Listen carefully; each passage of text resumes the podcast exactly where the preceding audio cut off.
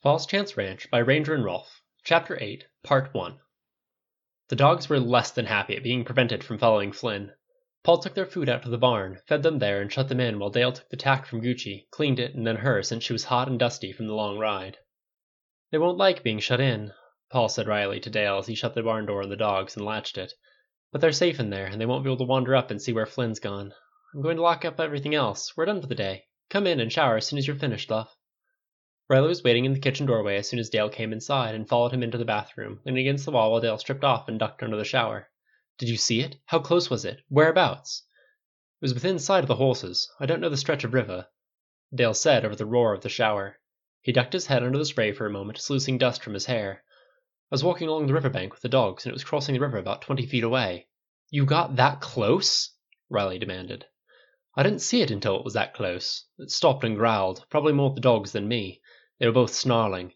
Jasper grabbed Ash, I got a hold of Tam, and we stood still, and the cougar ran off the bank and went into the woods. We looked over the horses. None of them had been attacked. I wonder why it's after the horses and not the sheep. Riley tossed Dale a towel as he stepped out of the shower. They're much easier targets. That makes no sense at all. Possibly it's relying on the shelter of the brush by the river, and the horses are closer? Dale toweled down, after several weeks here immune to any concern at Riley watching, as Riley was not shy himself and did not like doors getting in the way of good conversation. I don't know anything about them. Do they rove, or do they have permanent dens? I've got no idea. Jazz would know. Bandit must be madder than fury. Riley followed him out of the bathroom as he emerged, towel round his hips, and headed upstairs for clean clothes. What's Jazz planning to do? Couldn't he get a clear shot at it? It happened too fast, and we had the dogs to think about. Dale dug in the drawer for clothes and dropped them on the bed, pulling a clean shirt over his head. By the time he had the rifle and was in range, it was disappearing into the woods. Jasper said he was planning to sit with the horses and wait for it. It was stalking the horses, it would probably come to them without needing him to track it. I ought to be up there too. Riley grabbed Dale's abandoned towel and stuffed it in the clothes hamper, leading the way downstairs as Dale finished fastening his jeans. Paul? No, Paul's voice said from the kitchen. Dale came down the last two stairs and followed Riley, running wet hair back from his face. Riley was leaning against the counter while Paul washed his hands, calm faced and unmoved. No, no way, not under any circumstances. If we all go up there, then we'll all get each other's way and make sure that nothing happens except that everyone's too tired to do anything useful tomorrow. If Jazz and Flynn want help, they'll ask for it. I don't want to hear any more. Paul added as Riley opened his mouth. You're grounded to the house today anyway. This is exceptional circumstances, Riley protested. How often do we see a cougar? If I can help it, I plan on never seeing one at all, Paul said placidly. Go and find something to do. Paul. Paul turned off the taps and shook off his hands, just as serene in face and voice. Last chance. Riley growled and went into the family room, digging his hands deep into his pockets. Dale sat down on one of the couches near him, linking his hands behind his knees. It was the first time, apart from the very short evenings after dinner, he had found himself three times since he first came here. In the kitchen, Paul could be heard opening cupboards and drawers, assembling ingredients for the evening meal. Riley scuffed at the rug he was standing on for a minute, then caught Dale's eye and jerked his head at the stairs. Curious, Dale followed him upstairs under the main landing, where he turned left as though he was headed towards his room at the end of the hall. There was a door just off the hall near Riley's room, which Dale had always assumed was another closet. Riley opened it onto a short hallway with a window, off which led one door standing half open on a room Dale couldn't see much of other than a flash of dark red rug. A short wooden staircase stood on the left, and Riley led the way up, opening a door onto a low ceilinged room with an admiral's chair behind a leather topped desk, several large framed photographs of horses hanging on the walls, filing cabinets, and a computer. The room through there is Paul's office. He uses that for writing, Riley informed Dale, taking a seat behind the desk and turning on the computer. Dale looked out of the small window, taking stock of where in the house they were. This house is a rabbit warren. There's rooms hidden everywhere. Am I supposed to know this room exists? No, Riley said bluntly, signing in on the computer. I didn't think so, Dale said dryly. What are you looking for? Whether cougars have dens. Naturally. What the heck is this? Riley demanded as a page came up. Dale came to look over his shoulder and found himself grinning. I think it's a very different definition of a cougar den. I'd leave that side alone. Riley hissed, searching for the back button. The trouble is, I hardly ever use the damn machine, and I have no idea how to word searches. Paul's a computer geek in so much as any of us actually use it, and he writes on a laptop. They don't believe in it except as a necessary evil for business. It probably doesn't get switched on more than once a week. Come here. Dale leaned over his shoulder, switching search engines and rewording the search. A minute later, Riley grabbed for a pen, scribbling notes from what Dale was scrolling through.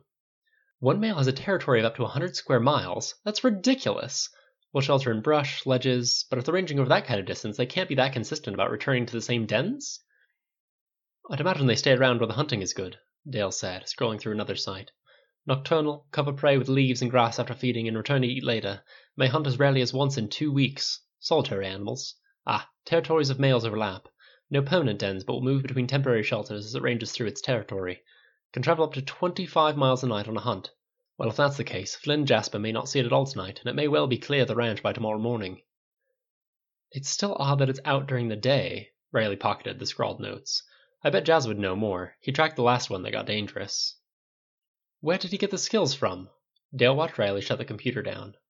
He said something about growing up on a small holding with his grandfather, a few domestic animals. His grandfather was Cherokee. Riley turned off the monitor and got up, putting the chair back beneath the desk. Or at least a descendant of. Some of the tribe hid up in the Virginia mountains when the rest were cleared out to reservations. He taught Jazz to track. They hunted all kinds of things when he was a kid. We've always known there were cougars around below the falls, on the edge of the woods. There always have been, but there's only one that ever was a problem, and we've never had one come this far onto the ranch.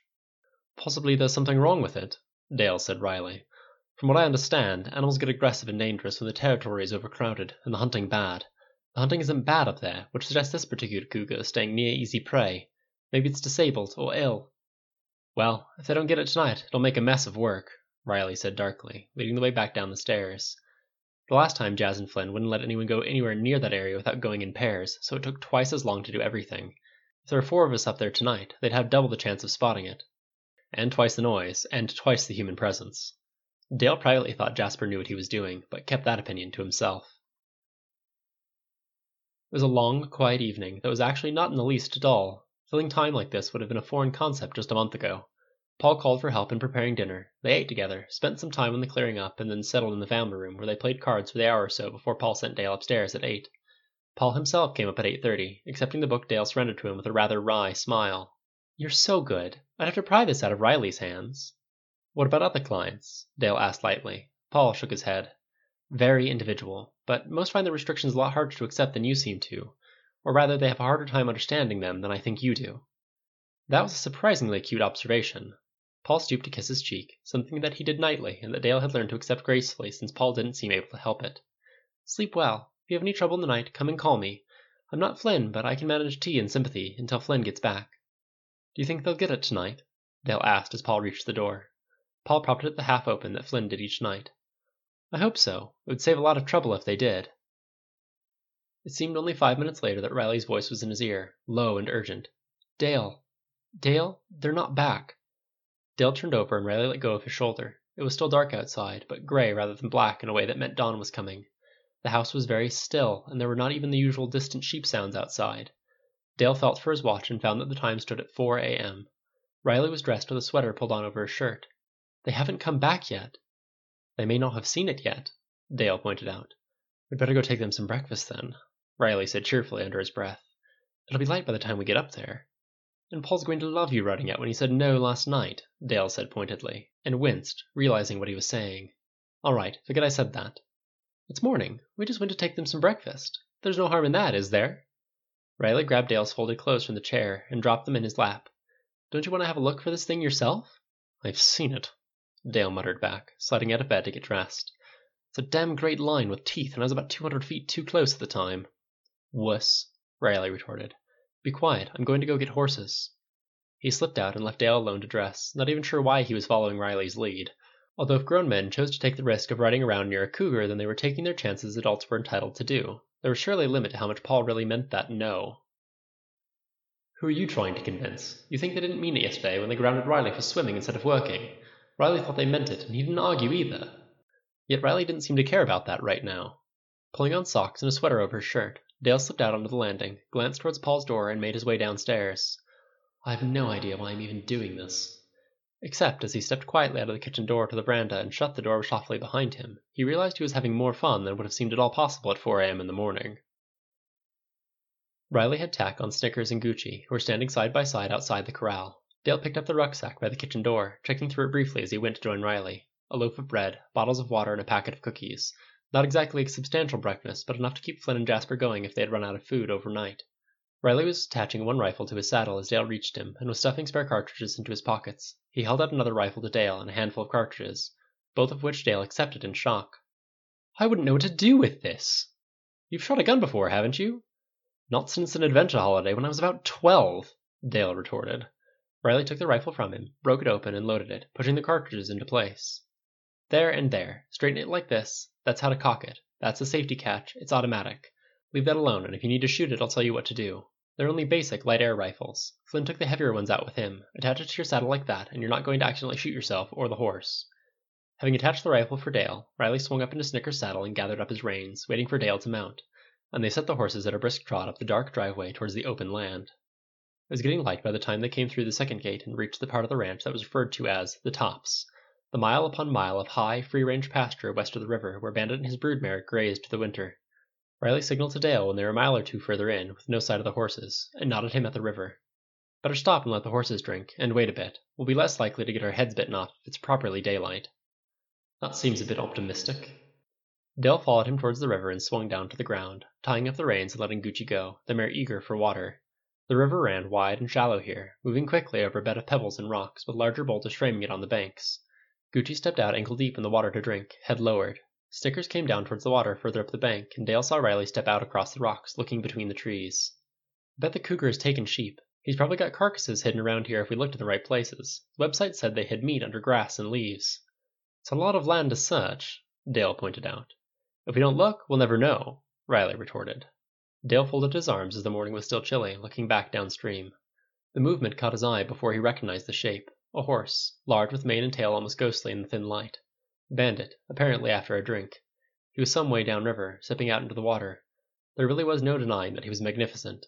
Dale stood for a moment, admiring him, and it took longer to see what it was that Bandit was watching. The man was still wearing only a white shirt, despite the cold of the morning. It was open at the neck, and its sleeves were rolled above his elbows, and his dark hair was scattered as though he'd been out through the night. There was nothing in his hands. He was standing on the rocks on the far bank of the river, and he had lifted a hand to catch Dale's attention.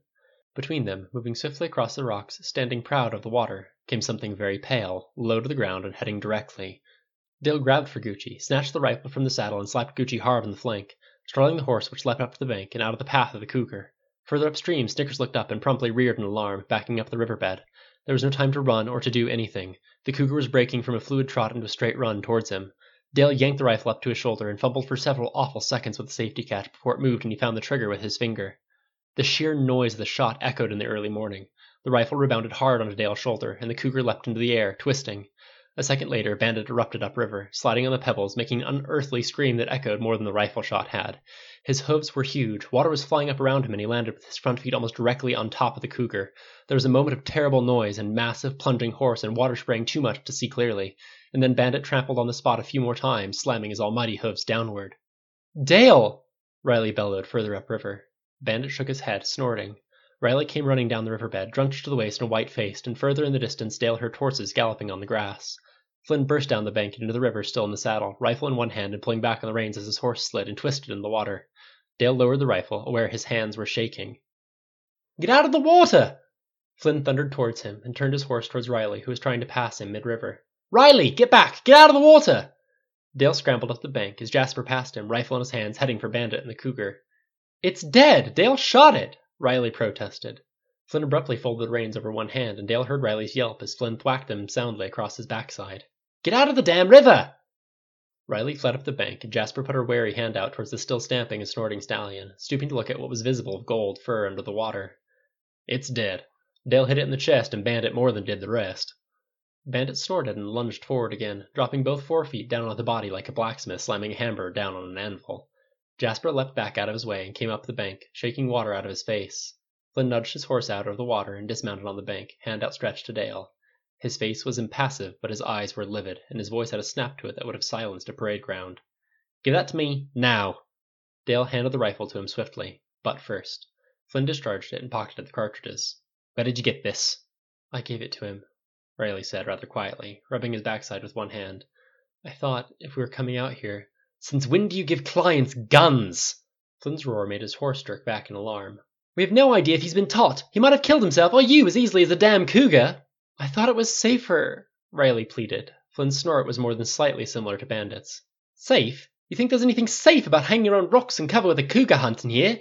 What the hell are you two doing up here? We thought we'd bring you breakfast, Riley began, and flinched as Flynn detonated. You thought you'd come and get in on the action without one damn thought for your safety, anyone else's. I'm going to make the whole concept of safe a damn sight clear to you, Riley. You two get back to the house now. Move. Riley moved instantly, and Dale followed him through the trees in search of their spooked horses. Dale paused briefly to look at the far bank, but the hunter whoever the man was who was in the woods on the far bank was long out of sight. Obviously, he didn't want to attract Flynn or Jasper's attention, and at this moment Dale couldn't blame him. Once Dale and Riley were out of sight, Jasper dropped a hand on Flynn's shoulder and went to Hammer, taking a coil of rope from the saddlebag. We're going to have to wait. Bandit's not ready to stop pounding on that thing yet. We're going to need to drag it clear of the water, or it'll foul this whole stretch. I'm going to kill them, Flynn said grimly, putting the rifle down and coming to sit beside Jasper on the rocks by the river. Or rather, I'm going to kill Riley. I know damn well whose idea that was. I'm surprised he got Dale to follow him that easily, Jasper said dryly. The kind of responsibility he's held and the decisions he's made, I'd have expected him to have more sense. Would you? Flynn picked up a stone from the bank and savagely skipped it into the water, upstream, to avoid Bandit. I wouldn't at all. Riley said nothing at all throughout the ride home. He put Snickers into the corral, and Dale did the same with Gucci, following him across the yard to the house. Paul had the door open before they reached the steps, roughly dressed and looking, for Paul, more than slightly frazzled. The sight of him seemed to throw some switch in Riley. He'd moved at a slow, silent walk from the corral, Suddenly he ran up the steps in two or three strides, and Paul caught him and hugged him hard as Riley bolted into him, clutching around his neck. All right, Paul said very calmly over his head. It's all right. Dale, are you okay? Did you two go where I think you went? Dale shot the cougar, Riley said without letting go of Paul. It went for us up by the river, and Dale shot it. It get near you? Paul demanded. Does Flynn know? He and Jas heard the shot. Riley unwillingly let Paul detach him and hold him off to see his face. The cougar's dead. They sent us back here. Paul looked from Riley to Dale for a moment, then opened the kitchen door. Inside. Come on. He put the kettle on in the kitchen, which was already warm with the smell of bread. I had no idea what else to do, Paul said when he saw Dale look towards the oven. I didn't dare leave the house to go and look for you in case you or Flynn and Jasper came back to the house needing help. I was already worried enough about them being hurt or having trouble through the night and coming back freezing cold.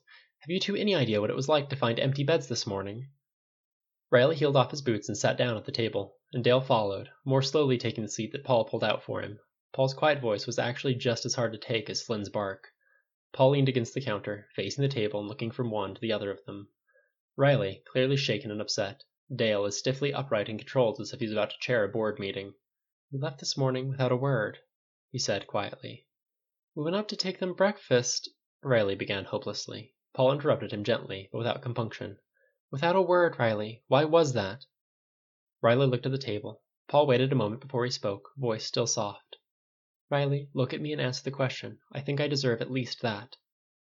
Riley's head snapped up in distress. We didn't leave you. We just. You'd have worried about it. You're quite right, Paul said frankly. But since you've worried me sick anyway, I don't understand why that mattered to you. I just wanted to see, Riley pleaded. Jas and Flynn were up there. It was daylight. It should have been safe. You asked me last night, and I said no, Paul pointed out. The only difference between last night and this morning is about seven hours of time. Still dark, still no idea where the cougar was and in what state it was in. The answer was going to be the same, and both of you knew it. Riley pulled an ugly face that Paul well understood was more based on controlling emotion than expressing it. It wasn't fair we were stuck down here when it was all happening up there. He trailed off. Paul shook his head slowly, regretfully. I'm ashamed of you, Riley. I really am. You put Dale and yourself in danger, without thinking for one second what could have happened. How do you think it felt for me to wake up and find you gone? To find the horses gone?